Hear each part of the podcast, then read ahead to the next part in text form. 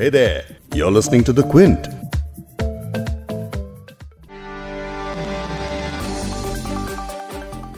लद्दाख में line of actual control पर जारी तनाव के बीच गलवान में भारतीय और चीनी सेनाओं के पीछे हटने की खबरें हैं 5 जुलाई को भारत के राष्ट्रीय सुरक्षा सलाहकार अजीत डोभाल ने चीनी विदेश मंत्री से फ़ोन पर बातचीत की और इसके बाद दोनों देशों ने अपना ऑफिशियल स्टेटमेंट भी जारी किया खबर है कि 15 जून को एलएसी पर जहाँ दोनों देशों के सैनिकों के बीच हिंसक झड़प हुई थी, वहाँ से चीनी सैनिक डेढ़ से दो किलोमीटर पीछे हट गए। तनाव कम करने की इस कार्रवाई को पिछले 48 घंटों की कूटनीति और बातचीत का नतीजा कहा जा रहा है। लेकिन क्या सही में ऐसा हुआ है?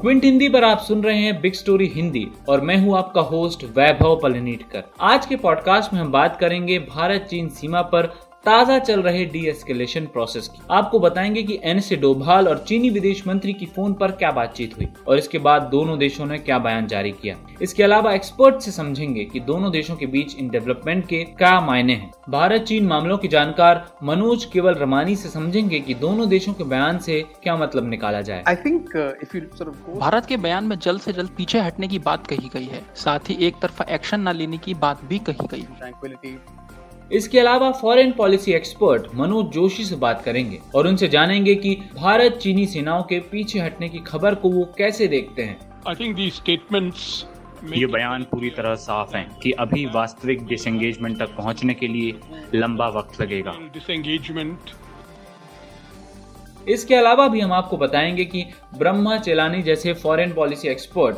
दोनों देशों के बयानों को कैसे रीड करते हैं। लौटते हैं आज के पॉडकास्ट पर। 6 जुलाई को भारतीय विदेश मंत्रालय ने जानकारी दी कि एलएसी पर पूरी तरह शांति बहाल करने को लेकर चीन के विदेश मंत्री वांग यी और एनएसए डोभाल के बीच बातचीत हुई। भारतीय विदेश मंत्रालय की तरफ़ से बताया गया कि दोनों देशों के बीच हाल में ही लद्दाख के नज़दीक हुई झड़प और अन्य घटनाओं को लेकर विस्तार में बातचीत हुई है। पूरी बातचीत में कहा गया कि दोनों तरफ़ के नेताओं की आम सहमति से सीमा पर शांति कायम करने के लिए काम करना चाहिए। भारत चीन सीमा पर शांति कायम रखना दोनों देशों के द्विपक्षीय संबंधों के लिए काफ़ी ज़रूरी है। दोनों देशों को आपसी मतभेदों को विवादों में तब्दील नहीं होने देना चाहिए। सबसे अहम बात यह है कि एनएसए डोभाल और चीनी विदेश मंत्री की बातचीत में इस बात पर भी फैसला हुआ कि एलएसी पर जवानों की तैनाती कम की जाएगी। इसके अलावा सीमा पर आगे किसी भी तरह की सेना की बढ़ोतरी नहीं होगी, जिससे पूरे क्षेत्र में शांति कायम हो सके। विदेश मंत्रालय की तरफ़ से बताया गया कि सेना की टुकड़ियों को हटाने का ये प्रोसेस अलग अलग फ़ेज़ में होगा, जिसे दोनों देश आपसी सहमति से करने के लिए तैयार हैं। लेकिन इसके अलावा इस बातचीत में ये भी तय हुआ कि दोनों देशों की तरफ़ से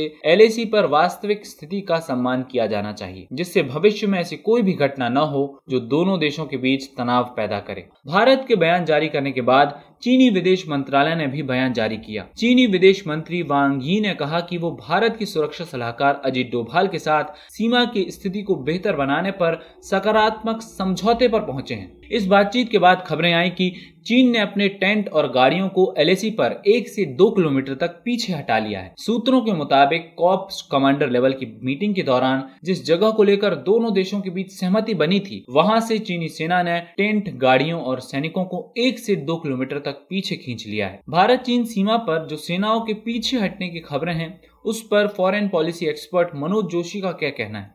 आइए सुनते हैं।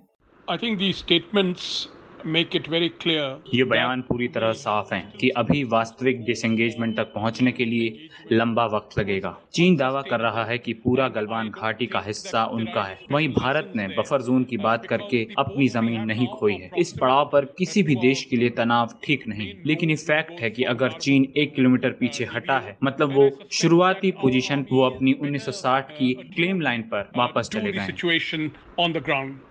लेकिन भारत और चीन की तरफ़ से जो बयान जारी किए गए हैं, कूटनीतिक नज़रिए से उनकी भाषा में अंतर है। और इसे लेकर सामरिक मामलों के जानकार ब्रह्म चेलानी ने चिंता ज़ाहिर की है। ब्रह्म चेलानी ने ट्वीट करते हुए दो ऐसे उदाहरण दिए हैं, जहाँ चीन के बयान से भारत के बयान में कही गई बातें गायब थी। वो लिखते हैं कि चीन के बयान से भारत का यह दावा गायब है कि दोनों पक्ष वास्तविक नियंत्रण रेखा यानी एलएसी का कड़ाई से पालन करने पर सहमत हुए हैं और स्थिति को बदलने के लिए कोई एक तरफा कार्रवाई नहीं करेंगे। भारत की तरफ़ से जो डी एस्केलेशन अर्लीस्ट और एक्सपीडियसली टर्म इस्तेमाल किए गए हैं, ऐसे शब्द चीन के बयान में नहीं मिलते हैं। केवल पीछे हटने शब्द का इस्तेमाल चीन द्वारा जारी किए गए बयान में किया गया था और वो भी आखिरी लाइन में कि disengagement of front line troops as early as possible के साथ बयान खत्म कर दिया गया। बफर जोन के बारे में बात करते हुए ब्रह्मा चलानी ने दूसरे ट्वीट में लिखा है कि एलएसी के भारत की तरफ़ में बफर जोन से सहमत होकर और गलवान और शोक नदियों के संगम के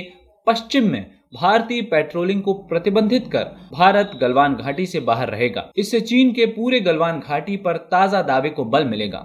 इसके भारत के पक्ष में होने की संभावना कम है। भारत चीन संबंधों के एक्सपर्ट और तक्षशिला इंस्टीट्यूट के फेलो मनोज केवल रमानी को भी चीन के बयान में भाषा का खेल नज़र आ रहा है। सुनिए वो क्या कह रहे हैं। Go through the statements Bharat के बयान में जल्द से जल्द पीछे हटने की बात कही गई है। साथ ही एक तरफा एक्शन न लेने की बात भी कही गई। जबकि चीन के बयान में इन सब बातों पर खास फोकस नहीं है। चीन ने गलवान में जो झड़प हुई, उस पर बात की गई है। चीन ने अपने बयान में कहा कि जो कुछ भी गलवान में हुआ, उसमें चीनी पक्ष की कोई गलती नहीं थी। चीनी बयान से साफ़ झलकता है कि वो गलवान घाटी पर अपना हक जता रहा है। लेकिन इस बार के बयान में चीन ने डेवलपमेंट की बात की है। चीन ने अपने बयान में भारत में पब्लिक ओपिनियन की भी बात की। आर्थिक और सामरिक मामलों पर भी बात की। वहीं भारत के बयान में तात्कालिक मुद्दों पर ज़ोर दिया गया है। जो रिपोर्ट्स आ रही हैं कि चीन और भारत की सेना एक दो किलोमीटर पीछे हट गई है, ये रिपोर्ट उतनी सही नहीं लगती है। ये सब लंबे समय तक चलने वाली प्रक्रिया है। अभी हमें थोड़ा वक्त देना होगा, तब सही तस्वीर उभर कर आएगी। बफर जोन की जो नीति है, वो कितना काम करती है, कहा नहीं जा सकता। इसलिए इंतज़ार करना होगा। चीन के साथ भारत के संबंधों का जैसा इतिहास रहा है, उसको देखते हुए भारत को बहुत सतर्क रहना होगा। इतिहास से भारत को सबक लेना होगा। हालाँकि सरकार इन डेवलपमेंट का कई स्तरों पर वेरिफिकेशन करेगी ही it's always important for us to be on the guard in that sense on the border. चीन में पूर्व राजदूत और director of Institute of Chinese Studies के अशोक कांता ने अंग्रेज़ी अखबार द हिंदू से कहा है कि डोकलाम में हमारे लिए सीख है कि एलएसी पर तनाव को कम करने के लिए पीछे हटना काफ़ी नहीं है ये ज़रूरी है कि हम बताएँ कि कहाँ तक सैनिकों को पीछे हटाना ज़रूरी है और यथास्थिति की बहाली के बिना कोई समझौता नहीं होना चाहिए। भारत को क्यों क्विक फिक्स का रास्ता नहीं अपनाना चाहिए?